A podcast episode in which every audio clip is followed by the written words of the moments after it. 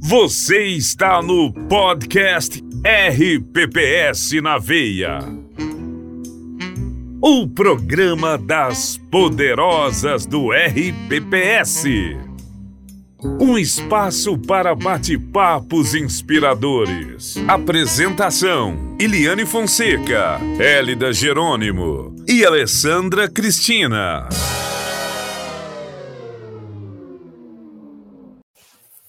Olá, boa noite a todos. Boa noite. Boa noite. Gratidão estar aqui com vocês. Cumprimento aí todos os convidados, nossos participantes. Antes de dar uma palavrinha, né, para as ancoragens e os convidados, nós temos aqui uma nota informativa. É, a Leide, nossa companheira, que esteve conosco aí nos programas, né, é, infelizmente nos deixou por questões pessoais e profissionais, né? É, nós queremos aqui hoje, em nome do programa RPPS na Veia, eu e Liane, agradecer a Leide pela participação, por ter contribuído conosco nesse período. Foi uma contribuição valiosa, né? Trocamos muita experiência, muito bate-papo. Ela contribuiu aqui com, com um quadro novo, Bate Coração. Só temos gratidão a Leide e queremos desejar todo o sucesso do mundo a ela, né? E ao mesmo tempo dar boas-vindas à nossa poderosa Alessandra, né? Que a partir de hoje compõe aqui o nosso trio para darmos sequência no programa RPPS na Veia. E eu gostaria então de pedir para a Alessandra para ela se apresentar para o nosso público conhecer um pouquinho mais aí sobre essa gatona que está começando aqui conosco hoje. Então, boa noite, Alessandra. Fique à vontade para se apresentar. Boa noite, Elida. É um prazer estar aqui. Foi um convite muito, muito legal. Gostei muito né, de ser lembrada por vocês. Eu sou economista, né? Eu tenho um MBA em administração e finanças. Estou há 10 anos no Navegantes Prev ah, na frente, né, dos, na gestão dos investimentos. E digo para vocês que esse essa RPPS é um vício, a gente entra e não quer mais sair. É um mercado muito gostoso, a gente tem uns desafios grandes pela frente, principalmente na parte de investimentos. Ah, até porque né, o mercado não tem dado nenhum fôlego, né? E os meninos estão aqui para nos nos ensinar um pouquinho mais né, e analisar esse mercado, principalmente agora com as mudanças na, na política monetária dos Estados Unidos e quais são os efeitos que a gente tem. Então, eu estou aí, estou aqui para buscar contribuir com vocês um pouquinho né, do, no conhecimento desses 10 anos que a gente tem de RPPS. Muito bem. Mais uma vez, boas-vindas, né? Obrigada, por, obrigada. Por compor aqui conosco. Tenho certeza que vai ser aí de grande valia, né, nossa participação aí nos debates. Bom, como a Alessandra mencionou, hoje o nosso programa é sobre política monetária nos Estados Unidos e o impacto nos investimentos dos RPPS. Mas antes de começar, quero cumprimentar também a Eliane, nossa âncora, né, que está aqui conosco. Boa noite, Eliane. Boa noite, Elida, gatona poderosa. Alessandra, seja muito bem-vinda, viu? É um prazer ter você aqui no RPPS na Veia. É, espero que seja por muito tempo que a gente possa, eu e Elida, dividirmos aí com você essa responsa, né, desse projeto lindo, maravilhoso, que a gente ama tanto e que a gente sabe que o Brasil inteiro ama tanto. É, Daniel, Kaique, ó, imensa gratidão, tá, por terem aceitado o nosso convite. A gente sabe o quanto vocês dois são ocupados, né, mas estão aqui hoje batendo papo com a gente e a gente tem certeza que vai ser um sucesso. E a todos vocês que estão aí acompanhando no multicanal aí, Facebook, YouTube, da revista, da Hélida, enfim, sejam todos bem-vindos. E gratidão, Hélida, por dividir aí com a gente esse sonho de fazer o RPPS na veia cada dia melhor, viu? Vamos lá, tamo junto. E agora, oficialmente também, cumprimentar o Kaique. Kaique, boa noite, bem-vindo ao nosso programa. Boa noite, obrigado, pessoal, pelo espaço, por trazer aqui um tema que é tão importante, que está em voga aí no mercado e que é importante também que todo mundo esteja a par. Feliz em contribuir aqui para essa discussão. Maravilha. E também o Daniel, né, aqui conosco, mais uma vez, né, participando. Gratidão pela participação. Daniel, boa noite, fique à vontade. Boa noite, boa noite. Boa noite, boa noite, meninas. Boa noite, Kaique. Boa noite, pessoal. Acho que é um prazer estar aqui novamente. É, reforço né, o que eu disse no, na, na participação anterior, que o, o, que vocês fazem aqui é um super serviço para o é, segmento. Então é um prazer estar aqui, podemos para bater esse papo sobre esse tema que é super importante. Acho que eu comentei né, da, da, da outra vez que esse é um tema que, que chama muita atenção nesse ano. É, então é um prazer enorme estar aqui para a gente poder bater um papo sobre esse tema. Muito bom. É, antes de começar, né, gostaria de falar para os nossos participantes ficarem à vontade para mandar suas sugestões, suas perguntas, né, para participar conosco. Aqui é um bate-papo para todos nós aprendermos, evoluirmos e crescermos no assunto. Então, fiquem à vontade, esse é o fórum ideal para tirar as dúvidas e para conhecer tudo sobre a política monetária dos Estados Unidos com esses dois feras que estão aqui conosco hoje. Né? É, vou falar um pouquinho para vocês né, sobre o Kaique, para vocês verem o quanto o cara é fera mesmo. Ó. O Kaique, o portfólio especialista de estratégia betas na Itaú Asset Management. Acho que, é, acho que é isso, gente. Formado em gestão do comércio internacional pela Unicamp. Né? Esses termos em inglês eu dou uma engasgada, mas acho que deu para entender um pouquinho aí o currículo do Kaique, né? E o Daniel, também outro fera, ó, diretor comercial de soluções de investimento da Rio Bravo, mestre em economia pela FGV São Paulo, né?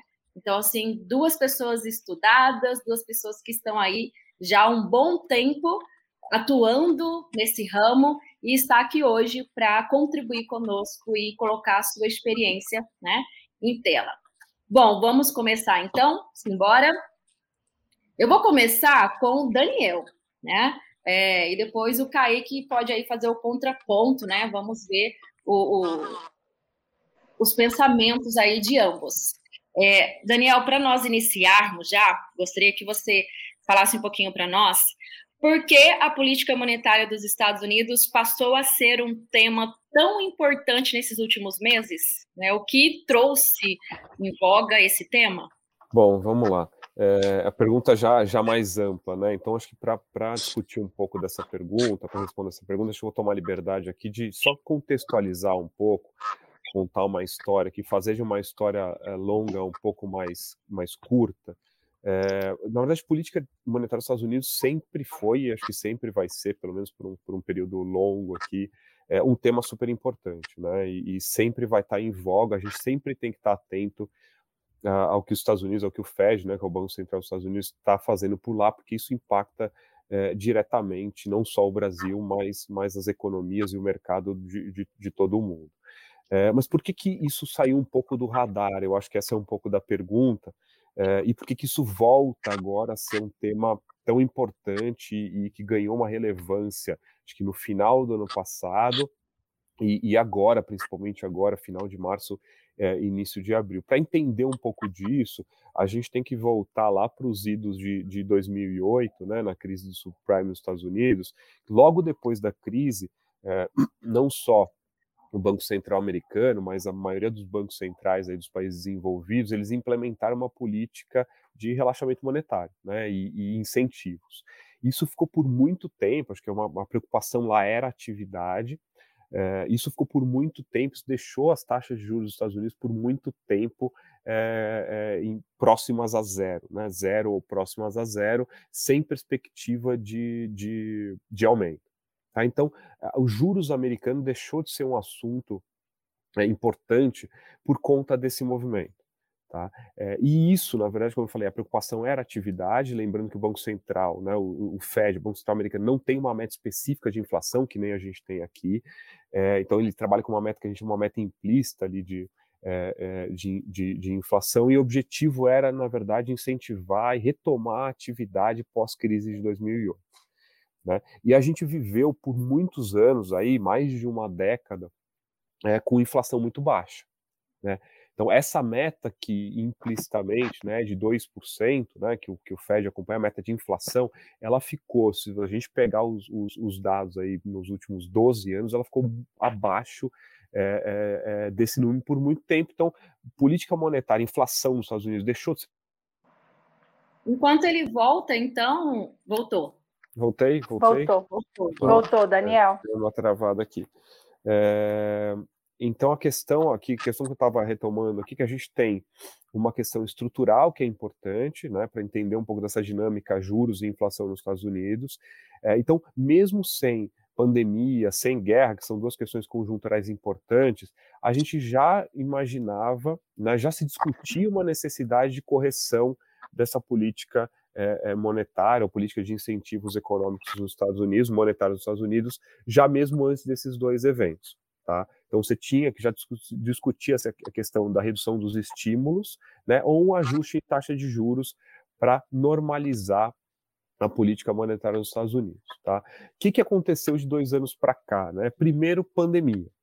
Né? Então você teve no começo da pandemia uma questão, é, a atividade caiu muito bruscamente, você teve até um arrefecimento ali da, de, de, de pressões inflacionárias e mais incentivo dos governos centrais né, principalmente eh, Estados Unidos, Europa, etc., incentivaram ainda mais eh, eh, a economia por meio de auxílios, por meio de incentivos diretos de política monetária ou de medidas prudenciais. Então, o começo da pandemia, na verdade, não, não, o quadro de inflação não, não, não preocupou muito. O problema veio na sequência, né, que a gente começou a ter problema nas cadeias de suprimento. E aí a gente começou a ter uma preocupação, porque a gente começou a ver as, que, as quebras nas cadeias de suplemento. Né? Então, a gente com os lockdowns aí espalhados ao redor do mundo, a gente começou a ter um problema de oferta. Né? É, e isso fez com que acendesse o sinal amarelo para a inflação, né? que né, a gente teria um choque de oferta um pouco mais prolongado por conta das quebras dessas cadeias, mas o Banco Central dos Estados Unidos ele, vive, ele batia na tecla de que isso era um problema passageiro, né, de que você eh, os, os, lockdowns sendo retirados, né, as economias voltando ao normal, a gente retomaria a atividade e isso é, deixaria, e a inflação deixaria de ser um problema. O que se percebeu mais recentemente é que esse movimento é um movimento mais duradouro, tá? Então o Fed vai ter, ele começou a sinalizar desde o ano passado, começo desse ano, que ele iria apertar um pouco mais a política monetária, retirar estímulos, uh, que era questão do, né, do, dos, das compras de ativos, etc., e usar a política de juros, que é o principal instrumento de política monetária, para controlar essa inflação. Então, é, esse é um pouco do contexto, né, até, digamos assim, fevereiro, né? Com, a eclosão, com a eclosão da guerra né, é, é, agora em, em, em, final de fevereiro e, e março, né, com o, o, conflito se intensificando em março, isso piorou ainda mais o cenário. Né? Então, principalmente por uma questão de choque de oferta, né, questão relacionada às commodities. Tá? Então, a gente junta tudo isso, né, uma política de relaxamento monetário que durou décadas, pandemia, quebra de cadeias, né, das cadeias de suprimento, mais a questão da guerra, que tem uma questão ali, um choque de inflação, né, principalmente na, em relação às commodities, é, você cria um cenário muito perverso para a inflação. E aí os Estados Unidos, a política monetária, né, o Banco Central americano, tem que, vai ter que atuar mais fortemente. Né? Então, por isso que é, é, do ano, no final do ano passado e mais agora, final de março, início de abril, esse virou um tema muito é, é, é, que está no, no, né, no, radar aqui do mercado e que fez muito preço aí nos ativos é, nos, nas últimas semanas, nos últimos meses. Tá? Então, acho que esse é um pouco do, do contexto. Então, política monetária dos Estados Unidos sempre foi, sempre vai ser um tema importante. É que por anos isso ficou fora do radar, mas agora, com retomada da atividade dos Estados Unidos, pandemia e guerra, isso ficou muito, muito importante. Tá? Então, me estendi um pouco mais na, na, na, resposta aqui, acho que só para contextualizar um pouco. Sim e explicar por que, que este movimento agora ele está mais, mais intenso e preocupando os investidores um pouco mais. É muito importante a contextualização até para o pessoal que está participando, né, conhecer um pouquinho mais a fundo. Kaique, e você, meu caro? Gostaríamos de ouvir também a sua opinião a respeito. Legal. É, eu acho que o, o Daniel ele já trouxe um panorama interessante né, de como que foi se constituindo essa história, em que estágio que a gente está hoje, mas é, só para acrescentar que hoje a gente está vendo a inflação nos Estados Unidos num nível que você não se via há 40 anos, né? Então, está numa inflação muito alta comparado ao que você consegue já ver de histórico na economia americana, obviamente isso assusta. E quando você pensa na autoridade monetária, que tem né, as ferramentas para controlar a inflação, para dar estímulo e tudo mais, obviamente é um, é, ganha uma relevância muito maior, porque você está vivendo um movimento que é muito diferente do que é, costumou ver dentro da economia americana.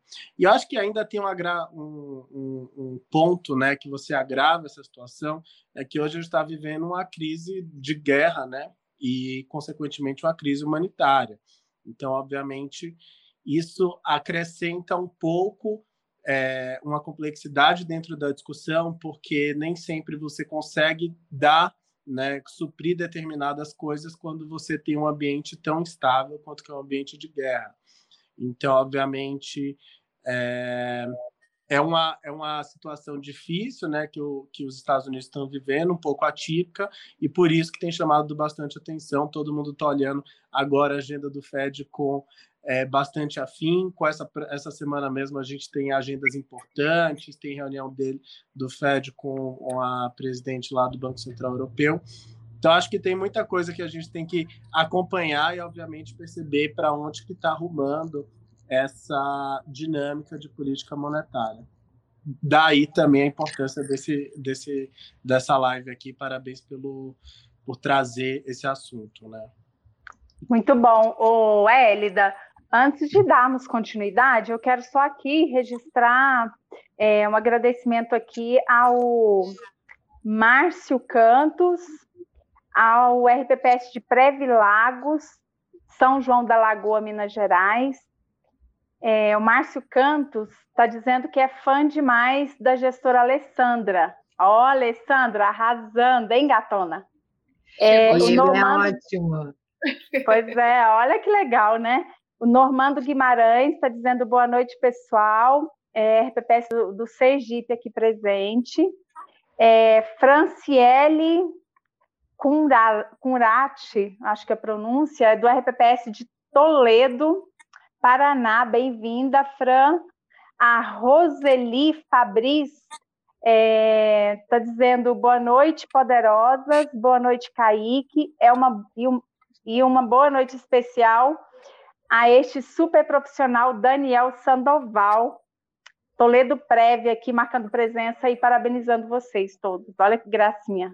Obrigado. É, e aí tem a Emília Santos também, de Cotia Preve, dizendo boa noite para nós. Maravilha ter todos vocês e fiquem à vontade para mandar pergunta, interagir com os nossos convidados aqui, viu? Estamos pagando bom cachê, viu, para Daniel e, e Kaique. Vocês aproveitem, tira o sangue desses dois, viu? Uma hora e meia de cachê pago.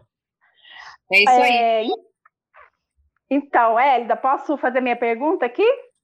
Deixa eu só complementar também as pessoas Deixa. que estão aqui na, nas, redes, nas minhas redes sociais, né? Citá-los.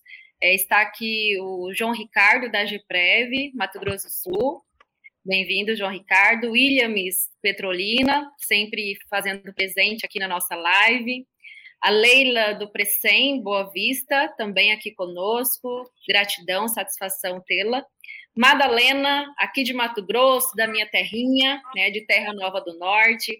Bem-vinda também. Né? Estamos aqui com o Renato. Renato Lara, ele cumprimentou, mas não mencionou de que RPPS que ele faz parte, né?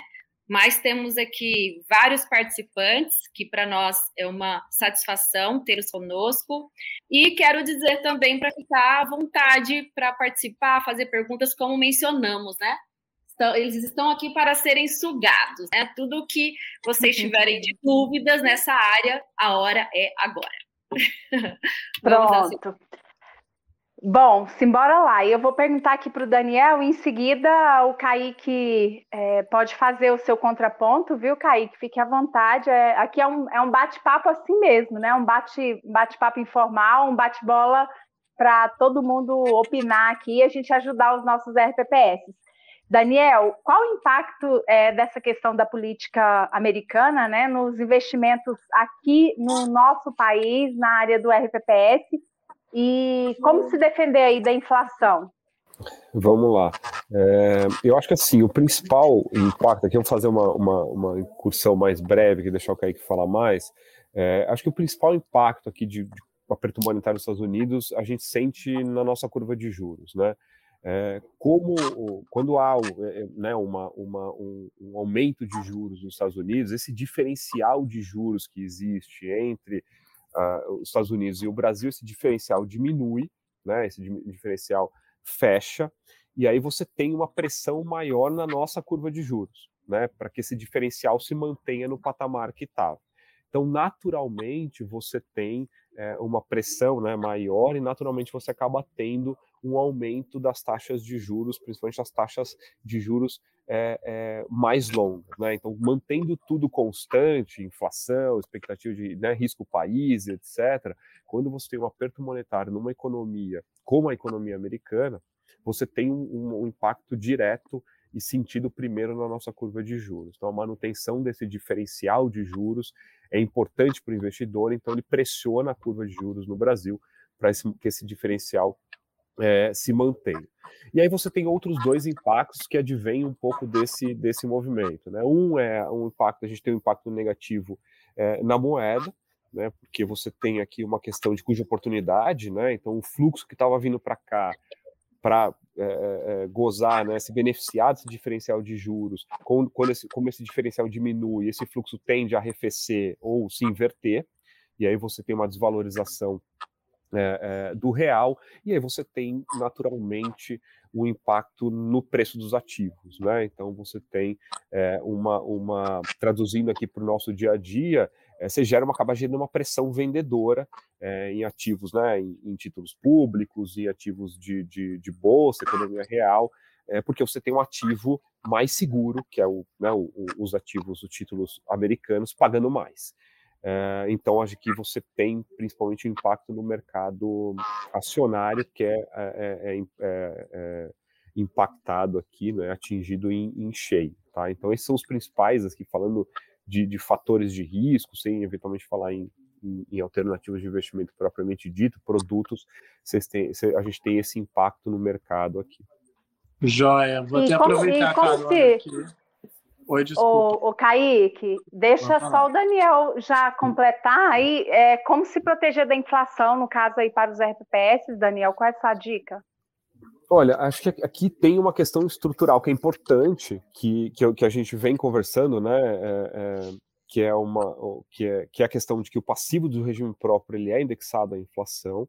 Então, uma proteção natural, você acaba trazendo uma proteção natural para sua carteira quando você faz um casamento de fluxo, um casamento de indexadores, né? Então, é, é a gente já, né, é, é, falando então especificamente de, de investimento, eu acho que uma alternativa importante, acho que e que acaba sendo uma, uma alternativa que está sendo muito usada pelo, pelo, pelos, pelos regimes próprios, são os títulos indexados à inflação, né? Sejam eles públicos, eventualmente alternativos, a gente tem fundos né, e, e títulos privados também indexados à, à, à, inflação. Então, você casar um pouco né, do, do, do passivo é, com os ativos é uma estratégia importante neste momento, conjunturalmente, taticamente falando, com a abertura dessas taxas provenientes nessa, dessa pressão maior na, na curva, você acaba tendo, inclusive, pontos de entrada interessantes para esses ativos. Tá? Essa é uma das alternativas aí é, quando a gente fala diretamente de, de, de inflação.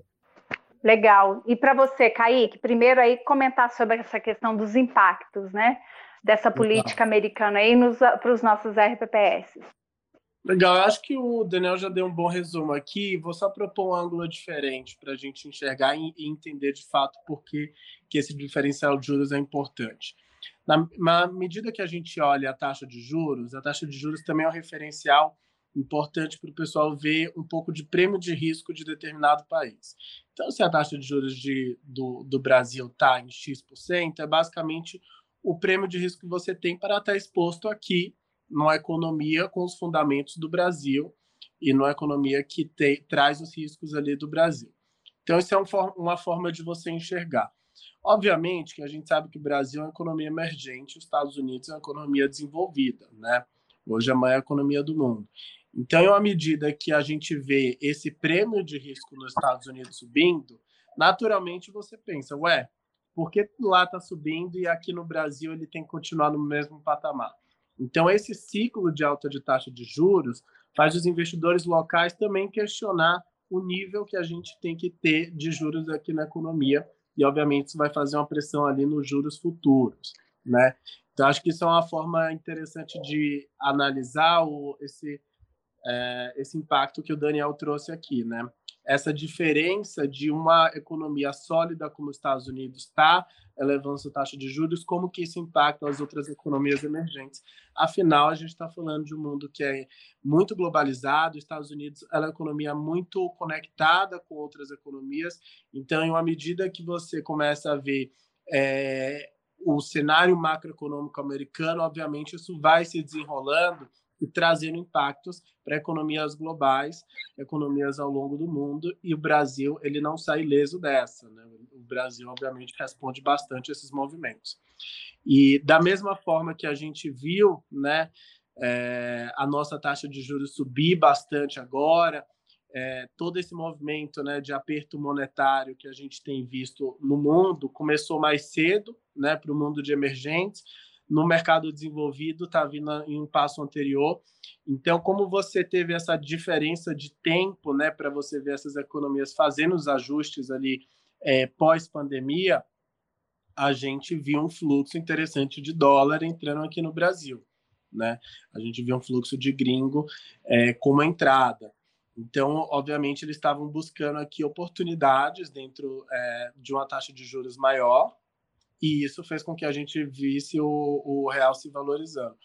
Obviamente que, da mesma forma que acontece isso quando a gente tem um, um aumento de diferencial, na medida que esse diferencial ele diminui, é natural a gente ver que vai ter investidor que vai falar assim, ué, tá bom lá, tá pagando mais, mas Estados Unidos com a economia mais segura, é, pode ser que faça mais sentido eu buscar um yield menor, só que no nível de risco menor também, como é o risco americano quando você compara com o brasileiro. Então, obviamente, a gente pode ver algum movimento aí de dólar, né, é, no sentido contrário do que a gente viu ali nesse ano, em função desses ciclos de alta americano. É, acho que em termos de, de impactos diretos, quando a gente pensa em macroeconomia, né, esses são dois impactos importantes, mas obviamente a gente precisa pensar ali em, em outros ativos de risco e como que isso é, acaba batendo na carteira. Até por isso a gente, não sei quem, quantos de vocês aqui acompanha bastante a Itaú Asset e tudo mais, mas a gente costuma falar bastante do efeito de diversificação até aproveitando aí para responder um pouco a pergunta sobre como se proteger com a inflação, né? Primeiro, é importante você ter uma carteira balanceada que consiga capturar é, prêmios de risco em classes de ativos diferentes. Então, a diversificação, obviamente, faz um papel importante, porque hoje a gente vê um cenário desenhado de uma forma e amanhã a gente pode ter um cenário bastante diferente. Então, a diversificação ela entra para proteger o investidor, seja da inflação ou seja de movimentos de aversão a risco, movimentos mais adversos. Então, acho que o primeiro passo do investidor é pensar em como que essa carteira está equilibrada do ponto de vista de riscos, e obviamente a diversificação faz um papel importante nisso. Mas, em geral, quando a gente vê inflação pressionada, ativos que conseguem capturar bem esse movimento são ativos reais. Commodities, é, por exemplo, é um deles. Né? Então, não à toa a gente viu a commodity sendo bastante pressionada aí ao longo do, do de, desse ano. Obviamente tem um fator importante que é o fator da guerra, né? Que isso acaba aumentando o nível de preço, mas tem um fator que, é, conforme você vê os preços evoluindo, isso vai a, a, batendo numa cadeia produtiva e ativos reais, obviamente, capturam isso. Né? Então, é, commodities é um deles, a gente tem outros tipos de ativos reais também. E tem o fato de, dos juros reais também. Esse daqui é um pouco mais complicado, porque ele não bate só a inflação, expectativa de inflação, né, na verdade, ele tem também uma, um componente de, de pré-fixado. Então, se de um lado você vê pressão inflacionária diminuindo esse juro real e sendo positivo para quem está é, carregando.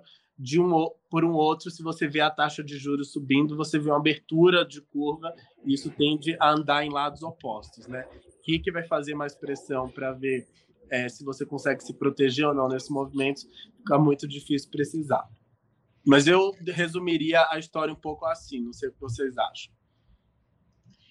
Bem, vou, vou interromper até um pouquinho, né? Porque a gente tem, tá na hora da gente rodar uns videozinhos institucionais, porque depois eu quero aprofundar um pouquinho mais as perguntas que eu tenho para vocês, a chegar um pouquinho mais dentro do, da carteira do RPPS, né? Até pelos movimentos que a gente pode fazer ou não, em função exatamente dessa mudança na política a, monetária americana, se realmente a gente tem que se preocupar tanto neste momento ou a gente pode aguardar um pouquinho mais.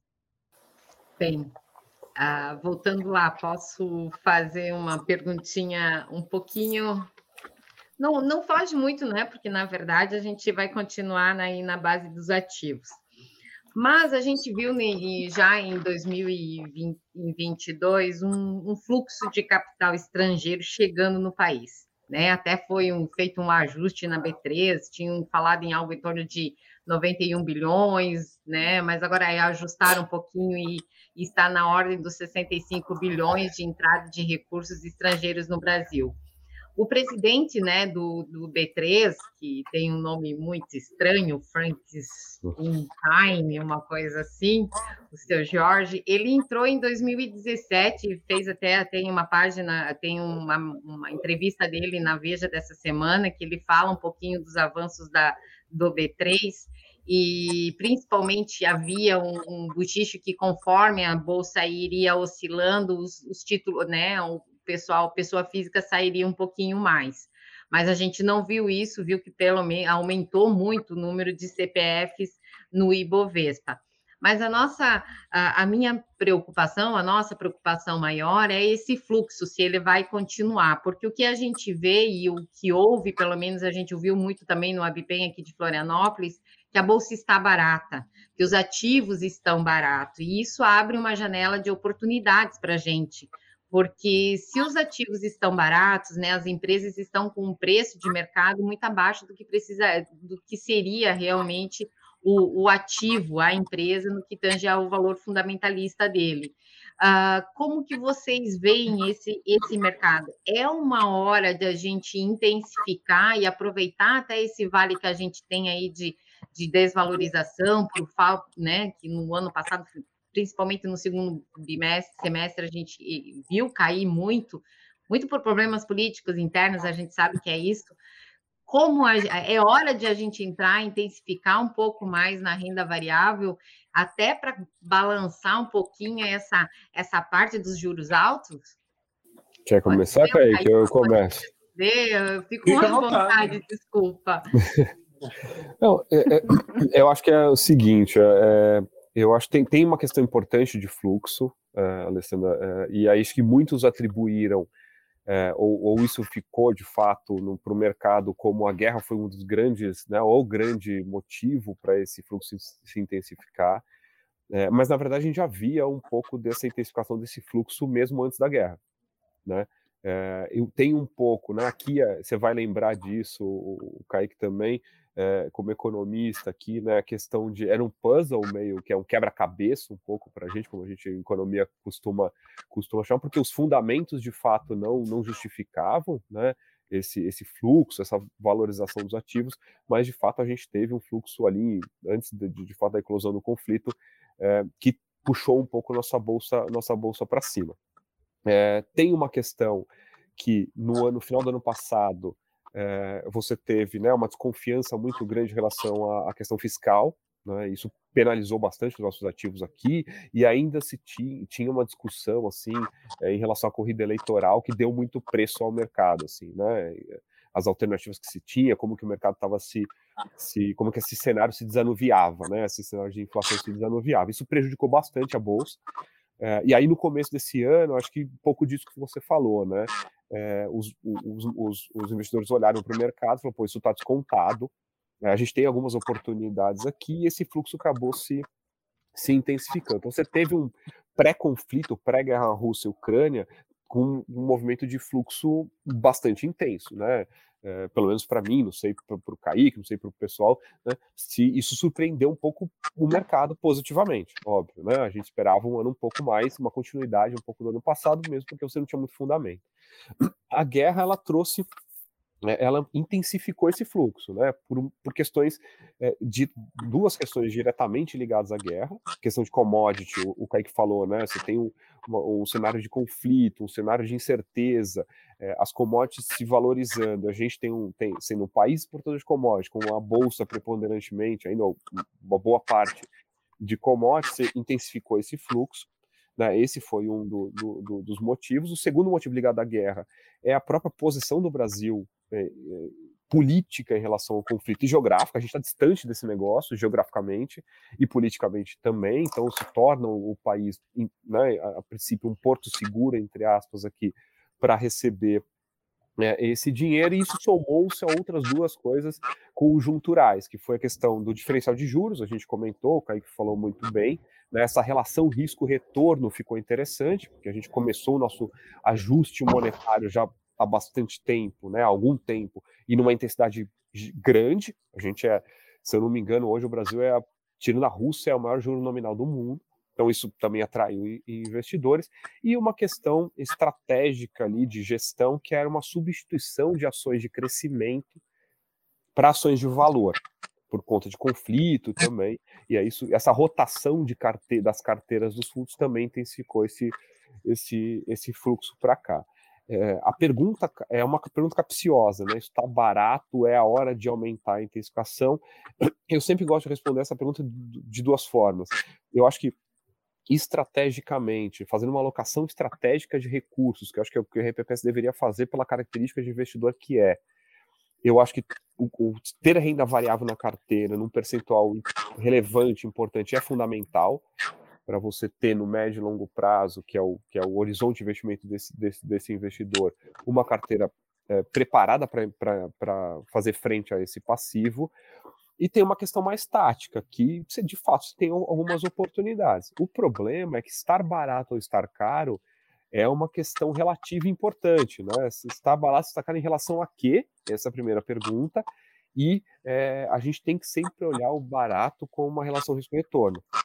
Né, não adianta o negócio estar tá muito barato, mas ter um risco gigante, a relação risco-retorno ser ruim, é, é, ou ela, né, de fato, é, cara, mas ter um risco menor. Então, eu, é, taticamente, eu tenho um pouco de receio de falar que a bolsa está barata, né, de, de, intensificar movimentos agora, simplesmente olhando para preço de tela. É, eu acho que estrategicamente é um ativo fundamental na carteira. Tá? Então, quem de fato tem uma posição pequena e tal, eu acho que deveria ter olhando para o médio e longo prazo.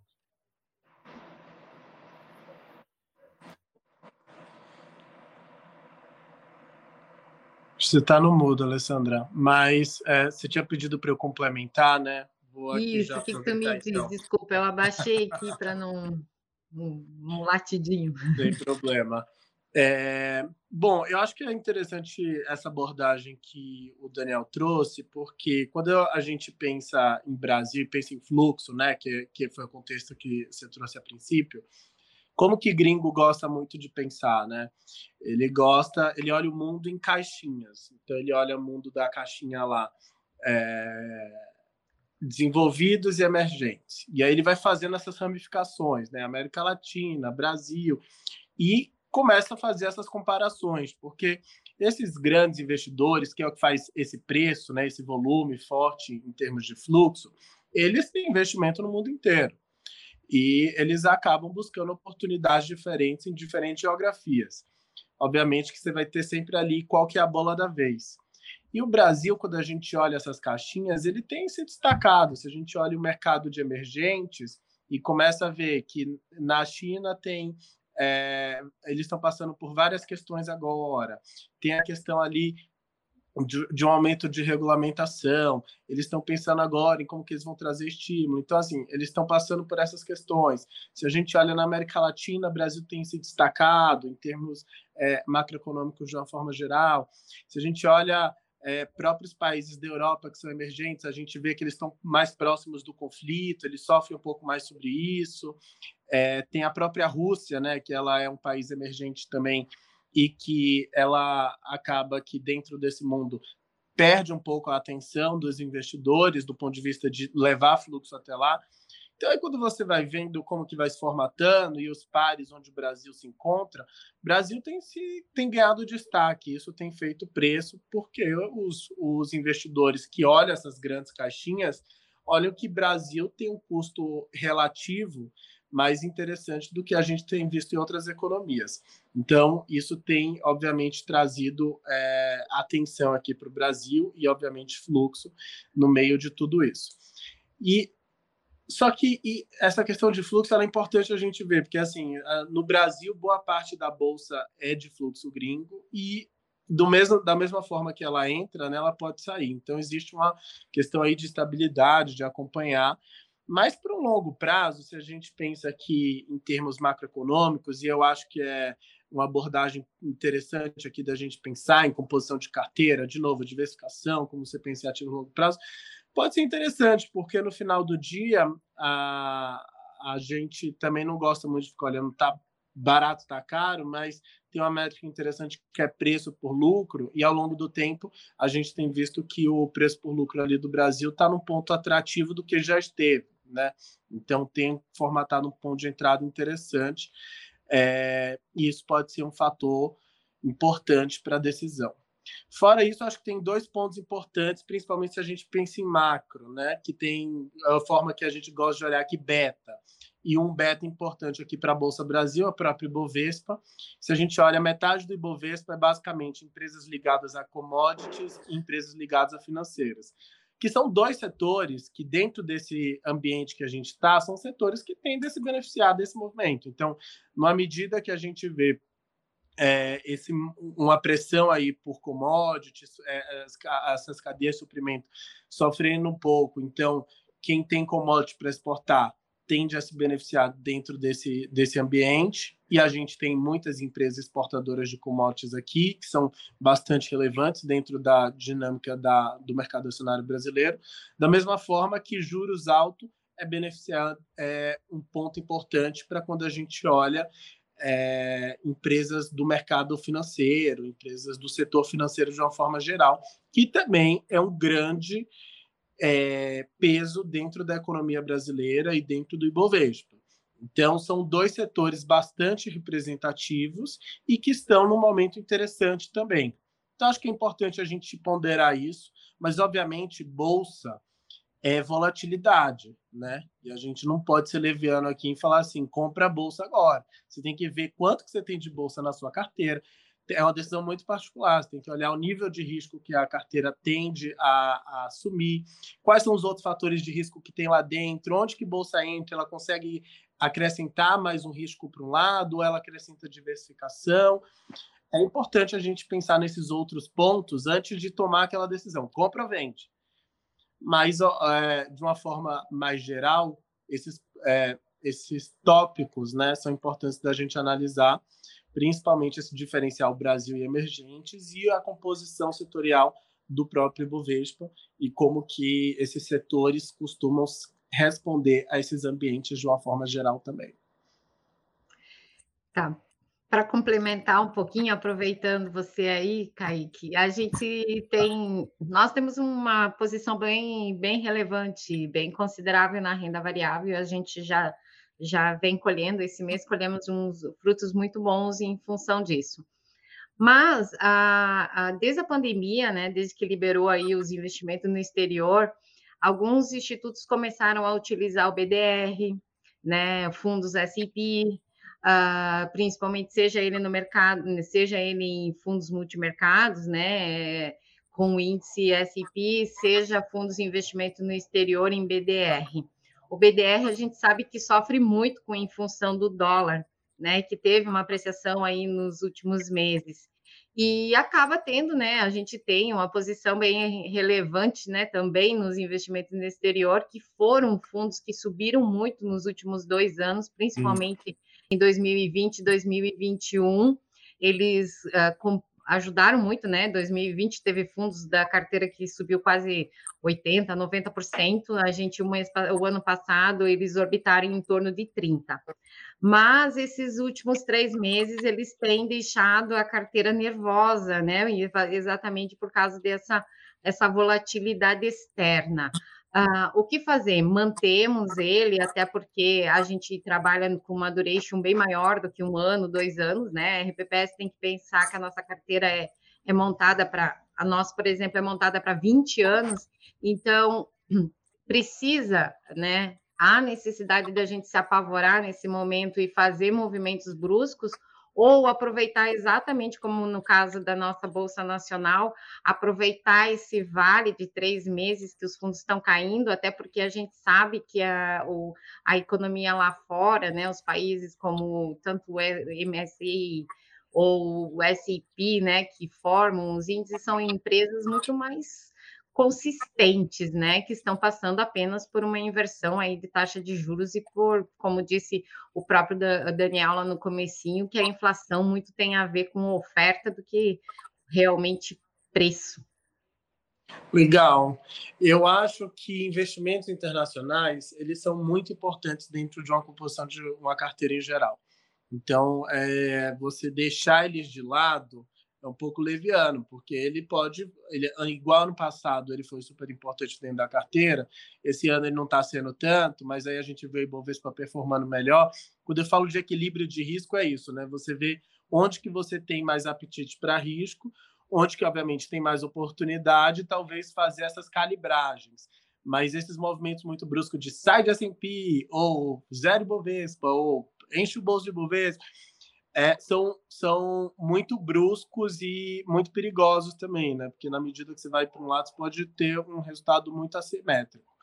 Então, eu gosto de pensar em S&P sempre numa posição estrutural interessante dentro de carteiras, porque a gente, se a gente pensa no mundo inteiro, hoje o mercado americano é o maior celeiro do mercado de capitais do mundo e você está investindo via S&P 500, nas 500 empresas são mais negociadas lá fora. Então, obviamente, você acaba pegando ali o, é, como eu gosto de chamar, o creme de la creme, não só dos Estados Unidos, mas da economia global. Então, são, são empresas bastante fortes, são empresas, é, em geral, bastante consolidadas, que têm um grande market share do seu mercado, que já tem uma base de clientes fortes, que tem dinheiro para investir. Então, é, falar assim, ah, tira o dinheiro de S&P, eu iria com cautela, né? Porque a gente tem que pensar aqui que são empresas importantes, a gente está olhando no horizonte de longuíssimo prazo, são empresas que tendem, obviamente, a performar e liderar aí é, várias transformações dentro do mundo. Eu gosto também de, de, de olhar essa questão pensando também do ponto de vista de diversificação, inclusive setorial eu até mencionei, ah, o Ibovespa, metade dele é financeiras e commodities. Enquanto lá fora, se você olha, metade é basicamente saúde e tecnologia, que são setores que hoje são pouco representativos dentro da economia brasileira. Então, na medida que você também tem uma carteira equilibrada, que investe no Ibovespa, mas investe lá fora também, você captura né, setores diferentes que você não tem aqui. Isso adiciona é, diversificação, adiciona eficiência dentro da carteira. Então, eu particularmente não sou muito a favor de ter esses movimentos muito bruscos de é, resgata tudo, aloca tudo em outro, justamente porque a gente tem que pensar em como que essa carteira vai conseguir se proteger em determinados momentos. A gente sabe que a economia, a economia americana é uma economia forte, né, e que se precisar de estímulo lá e eventualmente a gente vê que a atividade não está indo tão bem, isso pode ter um, um, um impacto diferente mas a, eu até atribuiria boa parte desses, desse investimento né, lá fora que negativo que você tem visto mais ao câmbio do que necessariamente essas empresas. Daí talvez seja uma questão de equilibrar um pouco, pensar em opções redeadas, né, que tem proteção cambial, ou opções é, e, sabe, equilibrar um pouco, talvez não deixar tudo em um lado, nem tudo em outro, é, pensar em como que você desequilibra essas caixinhas para, é, de novo, talvez diminuir um pouco o risco aqui que você está vendo cambial, que pode estar incomodando vocês, e pensando em uma alocação. A gente, por exemplo, tem um fundo aqui de S&P que tem o carrego do CDI, que está na, na, no, no, tamanho dos juros que está, é, e o S&P. Então, de uma certa maneira, você acaba é, tirando um pouco esse juro ou essa exposição cambial e adicionando o carrego do, do CDI, que hoje está bastante atrativo. Então, acho que existem formas e formas da gente acabar explorando esse mercado internacional, mas eu, particularmente, não sou muito a favor de ter todo esse movimento de retirada tão forte, até porque a gente precisa pensar na sustentabilidade no médio e longo prazo também. Posso, posso complementar aqui, Alessandra? É, é, é, eu acho, eu vou, vou, aproveitar aqui fazer um, um eu estou olhando aqui os, os, os, comentários, as perguntas, vou aproveitar e tentar endereçar aqui uma pergunta do pessoal lá de Preve Lagoa e do Willington Schneider é, sobre essa questão de BDR, essa questão de S&P e, e, e, essa questão de equilíbrio aí na carteira que, que, que o Kaique tem falado bastante. É, primeiro é o seguinte, eu ficaria preocupado se a sua carteira caminhasse para o mesmo lado. Então, acho que quando você fala ah, o ano passado foi bom, esse ano está entregando, é, acho que ele está cumprindo o papel, o papel dele dentro da carteira. Né? Então, quando o Kaique traz a questão de diversificação, do equilíbrio, é exatamente isso: é você procurar uma, uma, um, né, uma, uma proporção, uma relação dentro da sua carteira, olhando para seus objetivos, para o seu horizonte, etc., que é um pouco do, da, dessa alocação estratégica. A gente tem que montar uma carteira pensando em é, o horizonte de investimento, pensando nos objetivos e nas restrições que a, que, que a gente tem. Então ele está cumprindo o papel na carteira. Então eu fico, eu acho que a primeira questão é fique aliviada porque está tá acontecendo isso, porque você tem uma carteira que a princípio está dentro, é, principalmente em relação aos principais fatores de risco, diversificado. Né? É, com relação ao investimento no exterior, eu também não sou a favor de mudanças bruscas. Pelo contrário, eu acho que a gente tem que fazer uma, a gente tem que ter uma visão, é, e na elaboração da política de investimento é o, momento que a gente faz essa alocação estratégica dentro da carteira, e aí você vai eventualmente fazendo desvios sutis ou ajustes nessa alocação estratégica para é, é, trazer o, o, o, contexto, né? E a gente tem também mudanças estruturais importantes. Né? O próprio o próprio Márcio aqui, o Cantos traz, né? Ele pergunta se a guerra da Rússia e da Ucrânia pode trazer um mundo menos globalizado. Essa é uma discussão muito presente. Então, guerras, pandemia, coisas que a gente está tendo né, junto, elas realmente mudam um pouco a dinâmica e, e, a estrutura das coisas. Então, é o momento de parar agora, né, estrategicamente, pensar na carteira de como que isso vai se rearranjar. Com relação ao investimento no exterior, aí voltando para o tema, eu acho que a gente tem que olhar o investimento exterior primeiro. Ele é um tipo de investimento, ele não é um fator de risco. Né? É, ele adiciona fatores de risco à sua carteira. Então, o primeiro fator de risco que ele adiciona à sua carteira, dependendo de como você estiver exposta, é câmbio, que é um negócio salutar, porque é a única forma onde o regime próprio, pela resolução, ele pode se expor a câmbio. Ele não pode comprar um fundo cambial, não pode comprar moeda, é por meio de investimentos que tenham a variação é, cambial. E aí, quando você olha câmbio, é, você tem que olhar câmbio no contexto da sua carteira. Se você ficar olhando câmbio é, individualmente naquele investimento, você vai ficar maluco. Né? O, o, o, o pessoal aqui está falando, ah, esses investimentos têm deixado a gente nervoso. Vai ficar mais, porque câmbio é uma variável muito volátil, né? E muito difícil de se prever, e etc, etc. Tá? Então, o primeiro, primeiro fator é isso. O segundo fator é, de fato, que por meio de investimento no exterior, você pode se expor a diversos tipos de ativos.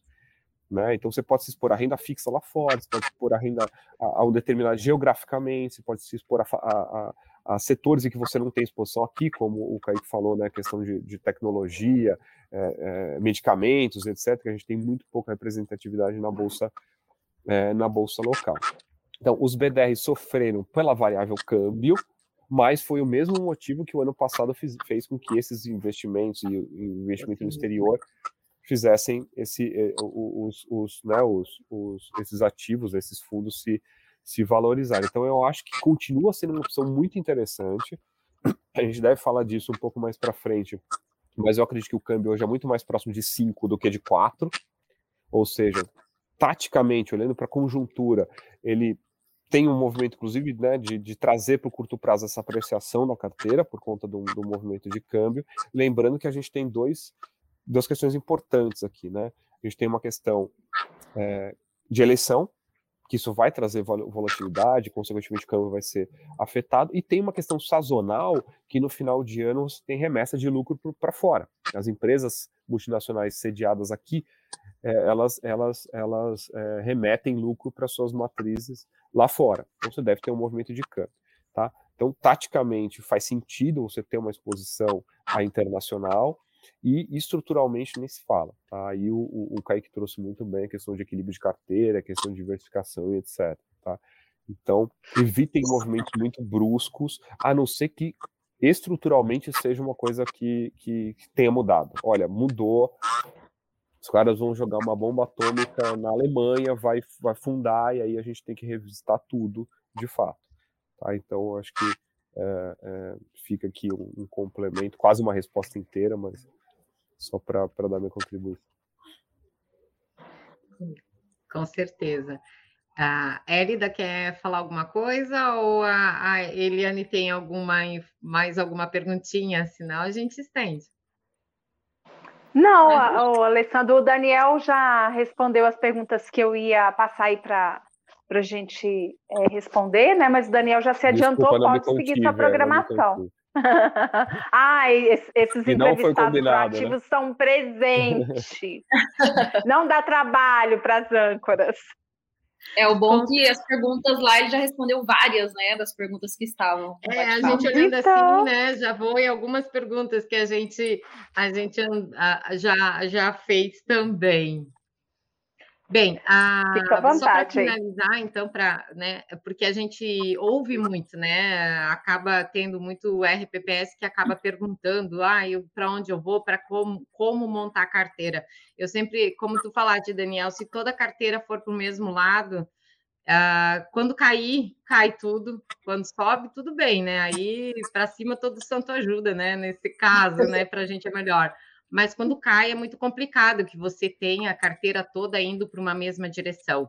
A gente tem uma carteira bastante diversificada exatamente por isso. Eu acho que a diversificação é, to, é, é, é um, fundamental para a gente conseguir ter resultados interessantes, né? Seja ele em fundos imobiliários, né? A Rio Bravo tem uma, uma carteira bem interessante de fundos imobiliários, inclusive temos um deles, e, e ele ajuda né, nessa segurança, pagando dividendos. A gente tem fundos estruturados, né? Tem FIPS, tem multimercado, que a gente tem opções bem interessantes né, que possam fazer esse contraponto, e às vezes, em, em determinados ativos, né? Diz que casamento é assim, né? Alegria e tristeza, não é? Porque esse ano a gente não está indo bem em alguns ativos, quer dizer que a gente tem que se desfazer deles, né? Mas aproveitando como você falou de Previlagoa, ele acessar os títulos de renda fixa americano. Por exemplo, hoje até estava ouvindo ali o, o Tourinho, ah, os títulos americanos de 10 anos estava dando algo, tá pagando algo em torno de 3,68, 3,98, se não me recordo muito. E se a estimativa do Banco Central aqui, que já começou a crescer a taxa de juro antes, for para 13, 14%, será que a gente continua tendo esse fluxo ou, né, de, de dinheiro dos investidores externos para o Brasil, ou vale a pena mesmo a gente aproveitar, tirar esse percentual de investimento no exterior para colocar em título público americano, se a gente vai ter títulos aqui, se for considerar risco soberano, né, tanto seja Brasil ou os Estados Unidos, se não vale mais a pena a gente deixar na renda fixa nacional aí, que há uma estimativa dele voltar, né, a curva já está virando e já está ficando positiva, a gente ter aí 10, 12, né, acima de 13% já é muita coisa, já bate quase a meta. E pergunto para o Daniel primeiro, desculpa. Tá, vamos lá. Deixa. É, eu acho que assim, uma coisa não inviabiliza a outra, né? Acho que a gente pode, acho que não tem como falar, né, que é, os, os, títulos públicos no patamar que estão não seja uma boa opção. Eu acho que sim, acho que é uma questão de gestão de fluxo, ALM, eu acho que é um componente importante para a carteira, principalmente porque ele tem né, uma indexação e, e ao, ao, passivo, tem prazos longos, etc. Aí é uma questão de como vai fazer a gestão disso, vai marcar na curva, se não vai, se vai comprar direto, se vai comprar é, é, via é, estrutura de fundos, aí é de novo uma decisão é, particular aí, de, cada, de, cada, de cada instituto, mas dá para fazer as duas coisas. Eu acho que uma carteira diversificada é exatamente, é exatamente isso, né? A gente é, é ter componentes e fatores de riscos diferentes nas carteiras. Né? Quem tinha, quem estava, por exemplo, vendido em juros americano é, nesse, nesse último mês, né, nos, nos últimos meses aí, ganhou muito dinheiro, né? É, é, porque de fato o mercado não tinha comprado é, que, que, o, que, o, que o Banco Central dos Estados Unidos ia ser mais duro, o Banco Central foi mais duro, principalmente na, na última ata, e você teve é, um, um, movimento importante de preço é, no mercado.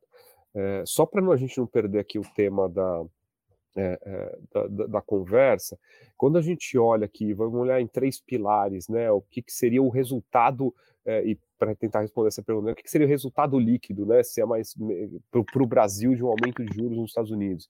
Eu acho que a gente tem uma questão que é a própria condução da política monetária nos Estados Unidos, que está tá mais dura, isso é ruim, né, motivos que a gente, para quem investe em títulos aqui, né, motivos pelos quais a gente já já passou, é, então aumento de taxa de juros lá, os ativos aqui sofrem. A gente tem um fator positivo que eu vou chamar de fator Brasil, que é um pouco dessa questão de commodity, essa questão de estar tá longe do conflito e etc. E aí o, o, o, fiel da balança acaba sendo a própria guerra e como que isso vai repercutir. É, e aí eu deixo o Kaique, se ele quiser fazer alguma previsão, o problema de fazer de guerra é que é um negócio difícil de fazer, de, de, de fazer previsão, como que esse negócio vai acabar e qual que vai ser os impactos estruturais na economia desse negócio. Né? Quando, quando essa guerra começou, não sei se vocês vão lembrar, falava-se que a Rússia ia atropelar em quatro dias, ia, invadir a Ucrânia e depois de uma semana tudo ia estar resolvido e, e, e o mundo voltaria, entre aspas, aqui, tá? É, a ser é, como estava antes. Né? É, e a gente viu que isso, disso nada aconteceu. A gente tem discussão de globalização, de energia, de commodity, de, né, de, de, de outras coisas que, que, que e, e guerra muda curso da história. Foi assim na Primeira Guerra, na Segunda Guerra Fria e outras e outros conflitos aí é, no, no, no, meio do caminho. Então isso muda de fato é, é, curso da história e esse acaba sendo fiel da balança, né? Isso vai gerar mais inflação, o conflito, ou vai gerar ou, ou vai gerar mais benefício para o Brasil? As commodities vão se valorizar ainda mais, né? Tendo menos alternativas para investir, né? Ou seja, os países do leste europeu, própria Rússia, etc., são, deixaram de ser alternativas para o investidor. Então, por exclusão, o Brasil passa a ser uma alternativa é, é, não só interessante, como né, umas das poucas aí nessa caixinha é, emergentes que o Kaique falou. Então, isso ainda é uma incógnita, tá? então, dado que é uma incógnita, a minha sugestão aqui é diversificação é não deixar de se expor a fatores de risco é, dentro de um contexto de carteira de portfólio que você tem um portfólio diversificado, equilibrado. Tá? Então acho que não, não dá para falar muito compra isso ou vende aquilo, porque a gente tem um fator de incerteza que é o conflito que ainda está muito presente. Né? A gente está sem contar outros fatores conjunturais, né, eleição, etc, etc. Mas falando desse especificamente, tá, que tem a capacidade de mudar estruturalmente aí é, é, é, né, a relação, a dinâmica e, consequentemente, muda o mercado. Legal. É, eu acho que eu estou bastante de acordo aqui com a visão do Daniel, tá? Eu lembro até uma reunião que eu tive com a Alessandra há um tempo atrás, inclusive um pouco antes do conflito, e ela me perguntou na iminência ali do conflito, ah, o que, que eu achava que ia acontecer. Falei, ah, guerra é muito previsível, né? É difícil você falar o que vai acontecer. E cuidado, se alguém te falar o que sabe que vai acontecer, foge, provavelmente é cilada. Então, é, quando você tem esse movimento de, de instabilidade, você aumenta muito a incerteza, é, a melhor coisa que você pode fazer é proteger sua carteira. E aí, obviamente, a gente está falando aqui que as treasuries são é, hoje um dos ativos mais seguros do mundo. Então, obviamente, se ela é um ativo mais seguro e ela está começando a ter um yield mais interessante, é, talvez faça sentido sim ter da carteira, lembrando que são ativos que sofrem também marcação a mercado. Então, é, se a gente começa a ver que a inflação a, continua sendo persistente nos Estados Unidos e que é, o Fed ainda acha que tem que ter um aperto maior do que o que já está precificado na curva, tem eh, esses ativos tendem a performar mal, né? Numa situação dessa. Então, obviamente, é, um yield interessante aumenta a atratividade de um título como esse, mas ele também traz risco. O próprio Daniel falou que quem estava ali é, vendido né, na Treasury, na curva de juros americana, acabou ganhando muito dinheiro, justamente por esse motivo, né? Não estava precificado um tamanho de ajuste de ciclo tão grande igual está hoje. E pode ser que tenha ainda um ajuste de precificação mais à frente.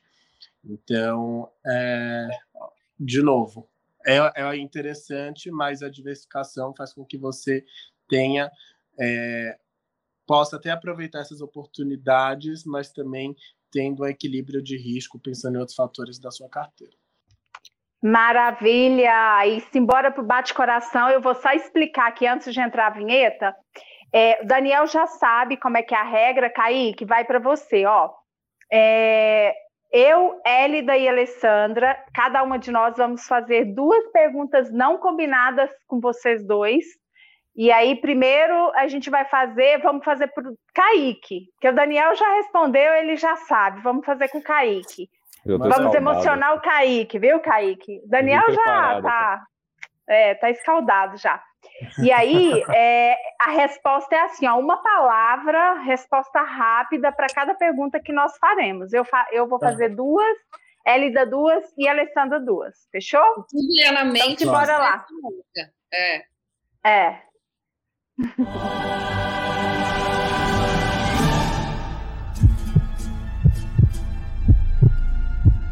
A hora é agora. Prepare-se. No ar, bate coração. Ai, Kaique, e aí, hein? Acelerou? Ah, já tá acelerado aqui. Já... A adrenalina foi lá em cima. É isso aí. Simbora lá, ó. A primeira Vamos. pergunta. Ó, rapidão, hein? Primeira, a, primeira, a primeira palavra que vem aí, a cabeça você solta. Comitê de investimentos. Desculpa, comitê de investimentos, como assim? A importância, o que você acha de comitê ah, de investimento, legal. qual é a, a, a, né, a importância dessa, dessa, é, dessa qualificação né, para os RPPS? Ah, eu acho que é super importante, porque você é uma palavra mesmo ou você pode É uma palavra só, assim, uma. É, a regra é. O que vier. Então, diligência. Que resume, que resume. Pronto. Dile diligência. diligência tá bom. Pronto. Gestor qualificado. Importante. Títulos públicos. Eu ia falar uma expressão em inglês, mas eu vou traduzir. É, tem que ter. legislação, nova portaria. É... Compliance, tem que estar antenado. Mercado financeiro. Diversificação. E investimento em ASG. Super importante. Eu estou na Itaú Asset, tem história com ASG há 15 anos aqui. É muito importante para os investimentos, para você ter um espectro a mais de risco. E falei muito, né? Desculpa. Tá ótimo. Aprovado! Gente, eu não sou rápido assim, sou prolixo, desculpa. Mas você foi objetivo. Daniel. Não, você foi bem, bom. Kaique, arrasou, ah, viu? Bom, primeira vez, né? É, Daniel, Daniel vai tirar isso aqui de letra, porque ele já está acostumado, ele deve ter feito colinha, imaginou também. as perguntas. Eu confesso que eu tinha estudado as variáveis, né, porque eu, na, na, outra as foram as variáveis, né, as variáveis macro, assim, tipo, câmbio. Uh -huh. Erramos pois é, tudo, hoje... né? Eu e o França, a gente errou pois tudo, é. já, já, tem que calibrar. Porque economista é o seguinte, você dá uma... As previsões são feitas para serem corrigidas, né? E, então, eu estava preparado para corrigir as minhas, mas vamos lá. Então, comitê de investimentos, Daniel. É essencial. Tem que, e tem que ser profissionalizado, eu acho que cada vez mais. Assim. Legal. Gestor qualificado. É necessário, né? É o, é o, é o, é o quem vai dar o tom, né? Quem, quem dá o tom. Legislação, nova portaria. Olha, é, é, é um, confusão, eu acho, né? A gente tá, tra traz um, um, uma, um, né, um rebuliço assim no mercado, todo mundo que tenta se ajustar e tal, mas é, tirando a parte de, de, de, compliance, né? Então vocês têm que observar, é, sempre gera aí um, um rebuliço no mercado. Né? Títulos públicos. Necessário, essencial para carteira. Tem, tem jeito. Não é só aqui, é em todo lugar do mundo. Mercado financeiro é estruturante. Eu acho que países desenvolvidos têm um mercado financeiro de capitais desenvolvidos. Não tem, tá ligado diretamente a, a, a, ao, ao, futuro do país. Assim. Sem mercado financeiro, sem mercado de capitais, sem né, questão serviços financeiros permeando a sociedade, você não cresce, não tem jeito. E investimento em ESG? Eu acho que a única coisa que eu acho que está errado no, no ESG é que isso virou um plus, né? Virou um a mais. E na verdade ele é, ele é, ele é, sempre foi a essência. Um bom investimento ele é ESG por natureza, né? Porque é um negócio que tem que ser perene, tem que ser e o ESG traz isso. Então acho que eh, a gente deveria ter começado a pensar nisso primeiro para depois tirar isso, né? Eh, então acho que é, é, é fundamental principalmente para o regime próprio, né, que tem um investimento, tem um horizonte de investimento de longo prazo. Se não for SG. Muito bem. Aprovado! dois gabaritaram. Pronto, aprovados, os dois. Boa, passei de Alessandra. Alessandra, gostou do bate-coração? O seu coração disparou, amiga? Ah, com certeza. Na verdade, meu coração disparou desde o começo, né? Porque quando a gente Estreia, começou, né? né? Ter que né, abordar, questionar, estar com pessoas tão tão qualificadas como, como vocês, a gente sempre bate, dá aquele nervoso, a mão fica cheia de ficar suando, aquela taquicardia. Mas com o tempo, assim, a gente vai se, se acostumando e com esse tema e todas as informações que a gente teve, olha, é de bater o coração mesmo. A gente foi bem emocionante. Muito bom. Fica à vontade aí. Você quer complementar com mais uma pergunta, né, Alessandra? É, eu tenho aqui se a gente consegue fazer algumas movimentações nesse período se fosse movimentar a carteira hoje, seja com recursos novos, seja com os recursos que a gente tem, para onde que a gente iria? Que, que tipo de investimento a gente utilizaria melhor neste momento, né? De inflação alta, né? Uma, um conflito externo, não que a gente não tenha outros em outros países conflitos, mas principalmente na Rússia e, e a Ucrânia para onde que a gente vai? Será que a gente pega, como diz o Kaique, cada caixinha e distribui um pouquinho para cada um? Qual o movimento ideal para o RPPS hoje? A gente investe tudo em título público, né, que é uma, um, uma tendência mais conservadora, ou a gente abre o nosso leque de investimentos e aplica um pouquinho em cada coisa, faz um percentual, quem sabe aí um percentual em em, em cada ativo? O que, que vocês nos sugerem? Boa, não sei se o Daniel quer começar, vou dar um, um start aqui rápido. Até porque eu passei a live inteira falando de diversificação, mas eu, obviamente, vou acabar caindo é, dentro desse conceito. Acho que tem que diversificar sim mas pensando em oportunidades, né? A gente tem visto que nesse cenário, taxa de juros tem de taxa de juros alta, a renda fixa tem trazido oportunidades interessantes. Então pensar em alocação dentro de taxa de juros é legal. Pensar, a gente tem visto também inflação acelerando, surpreendendo. O último IPCA mostrou aceleração forte, então pensar em juro real talvez faça sentido aqui também. É, Obviamente, a gente mencionou a questão da bolsa. A bolsa tem mostrado aí que tem se destacado versus outras economias. é, sempre com cautela, afinal a gente está falando de mais volatilidade aqui, a gente está falando também de um cenário de alta de taxa de juros que não é tão bacana para o mundo de bolsa de forma geral, mas acho que pode ser sim um investimento a, a se considerar, né, é, pensando é, de uma maneira mais macro, igual esses, os investidores estrangeiros costumam fazer. Internacionalização sempre, é importante proteger a carteira, o dólar está no nível interessante, então pensar em mandar remessa lá para fora talvez faça sentido. A gente sabe que o dólar é uma moeda forte, ela protege contra a maioria dos ativos de risco aqui no Brasil. Então, acho que ficaria um balanço interessante, né? Renda fixa, bolsa internacional.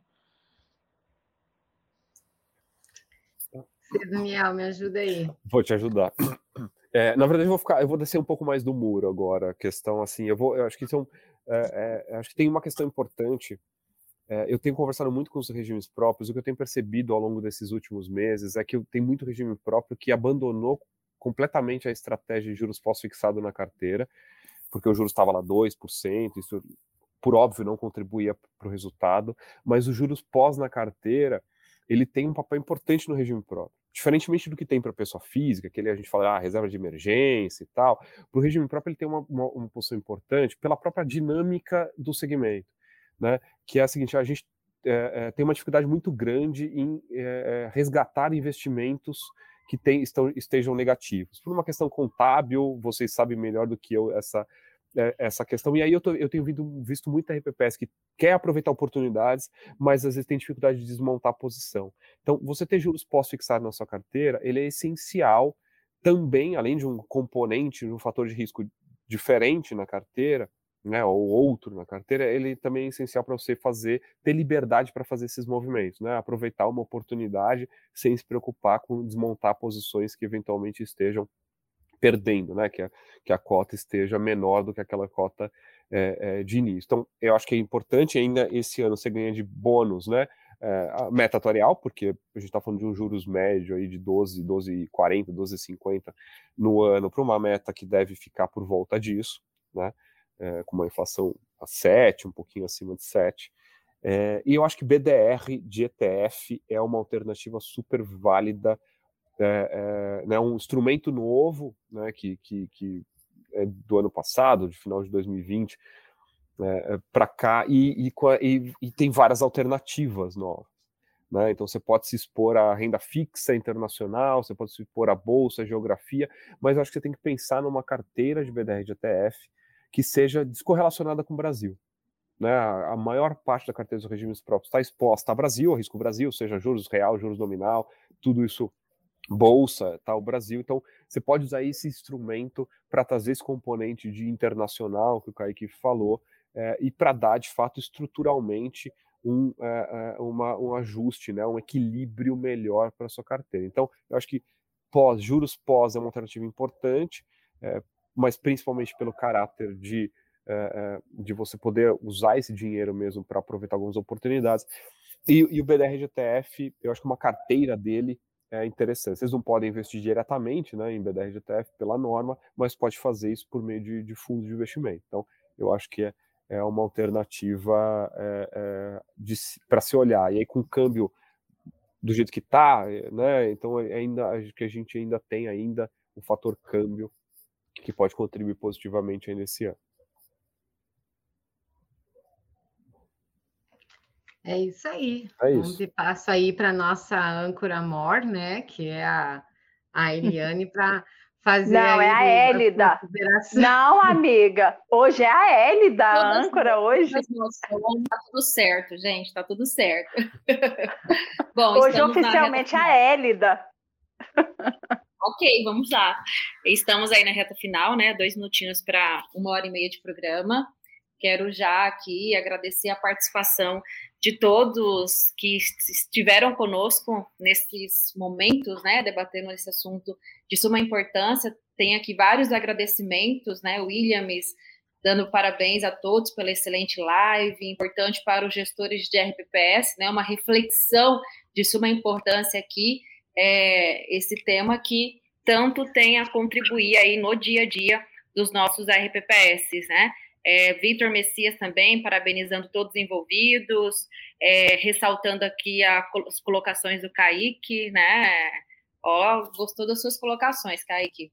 É, outros aqui agradecendo também, parabenizando o Daniel e todos os participantes, a Roseli, parabéns, excelente bate-papo, conteúdo relevante para a gestão dos recursos da RPPS.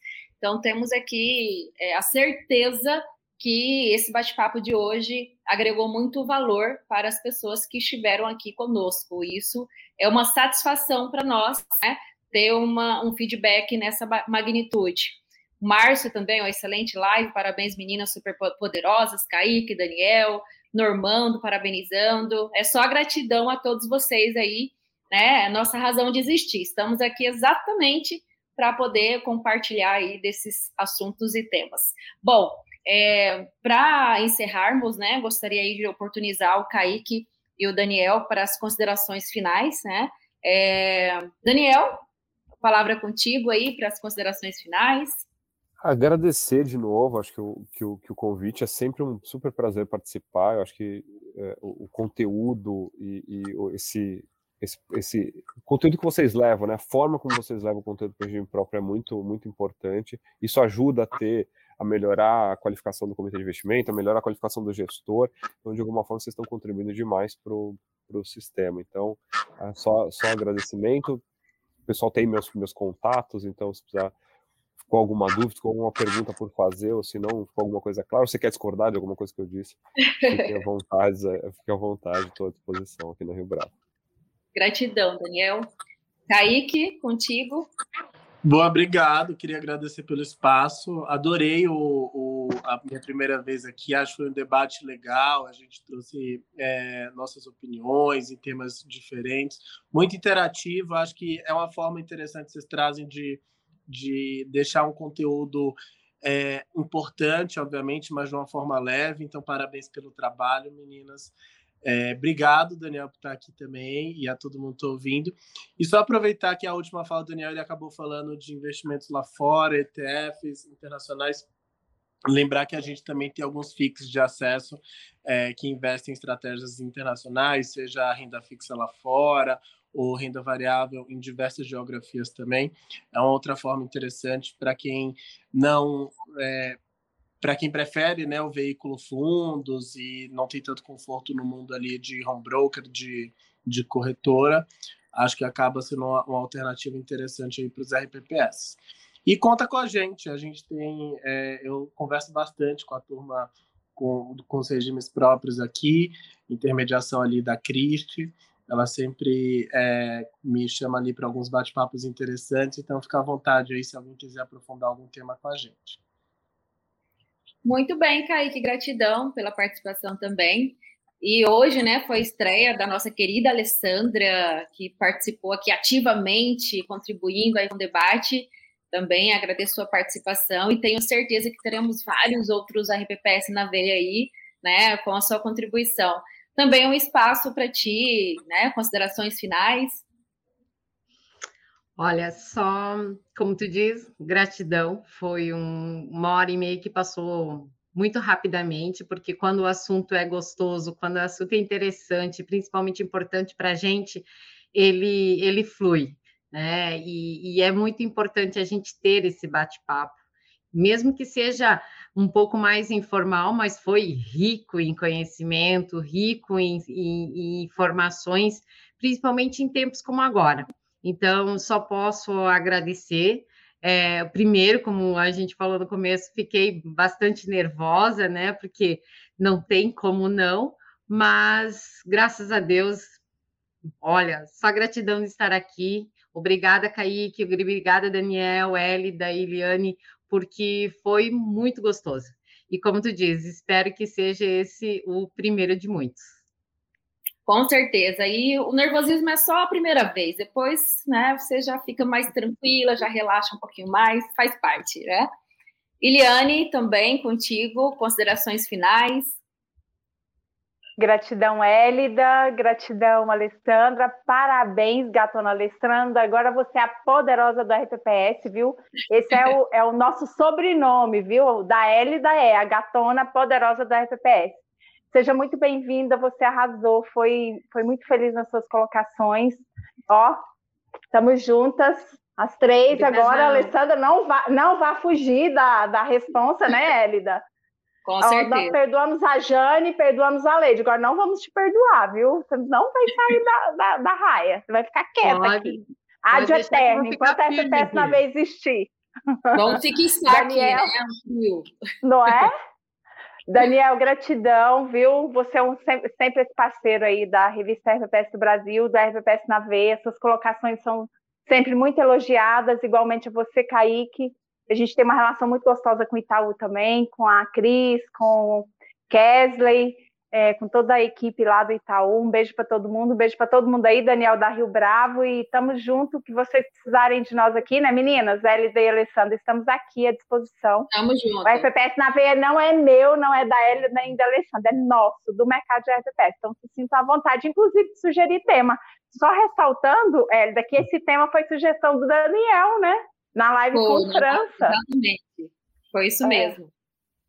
Muito bom, viu, Daniel? Gratidão aí pela sua colaboração. Super válido o tema. Obrigado. E está aberto a todos, né? A sugestão e os participantes, temas que, que sentirem, né, quiserem ser debatido aqui, fiquem à vontade para manifestar, para nos passar. Lembrando que na quarta-feira fica disponível em podcast também, né, a nossa live de hoje. É, como diz a Iliane, você que faz uma corridinha, uma caminhada para ouvir aí podcast e aprender um pouquinho mais, e depois mandar as dúvidas para o Daniel ou para o Kaique, né, que já se colocaram à disposição também. É, fiquem à vontade, né? E para quem não assistiu também fica depois gravado aí nos canais da revista RPPS, no meu, da Alessandra, um material assim, acesso a todos que estiverem com sede de conhecimento, querendo saber um pouquinho mais de investimentos, está aí para vocês, né, no mundo, qualquer lugar, poder acessar e ter acesso. Gratidão mais uma vez a todos vocês, encerrando por aqui mais uma segunda-feira. E o nosso próximo RPPS daqui 15 dias, né? Estaremos novamente aqui com vocês com outro tema, ok? Pessoal, muito obrigada. Bom descanso. Gratidão. Um beijo para todo boa mundo, noite, um beijo pessoal. a todos vocês que participaram. Beijo, boa noite. Tchau, tchau. Tchau, tchau. Tchau. Você assistiu RPPS na Veia, o programa das poderosas do RPPS, nos melhores canais de áudio.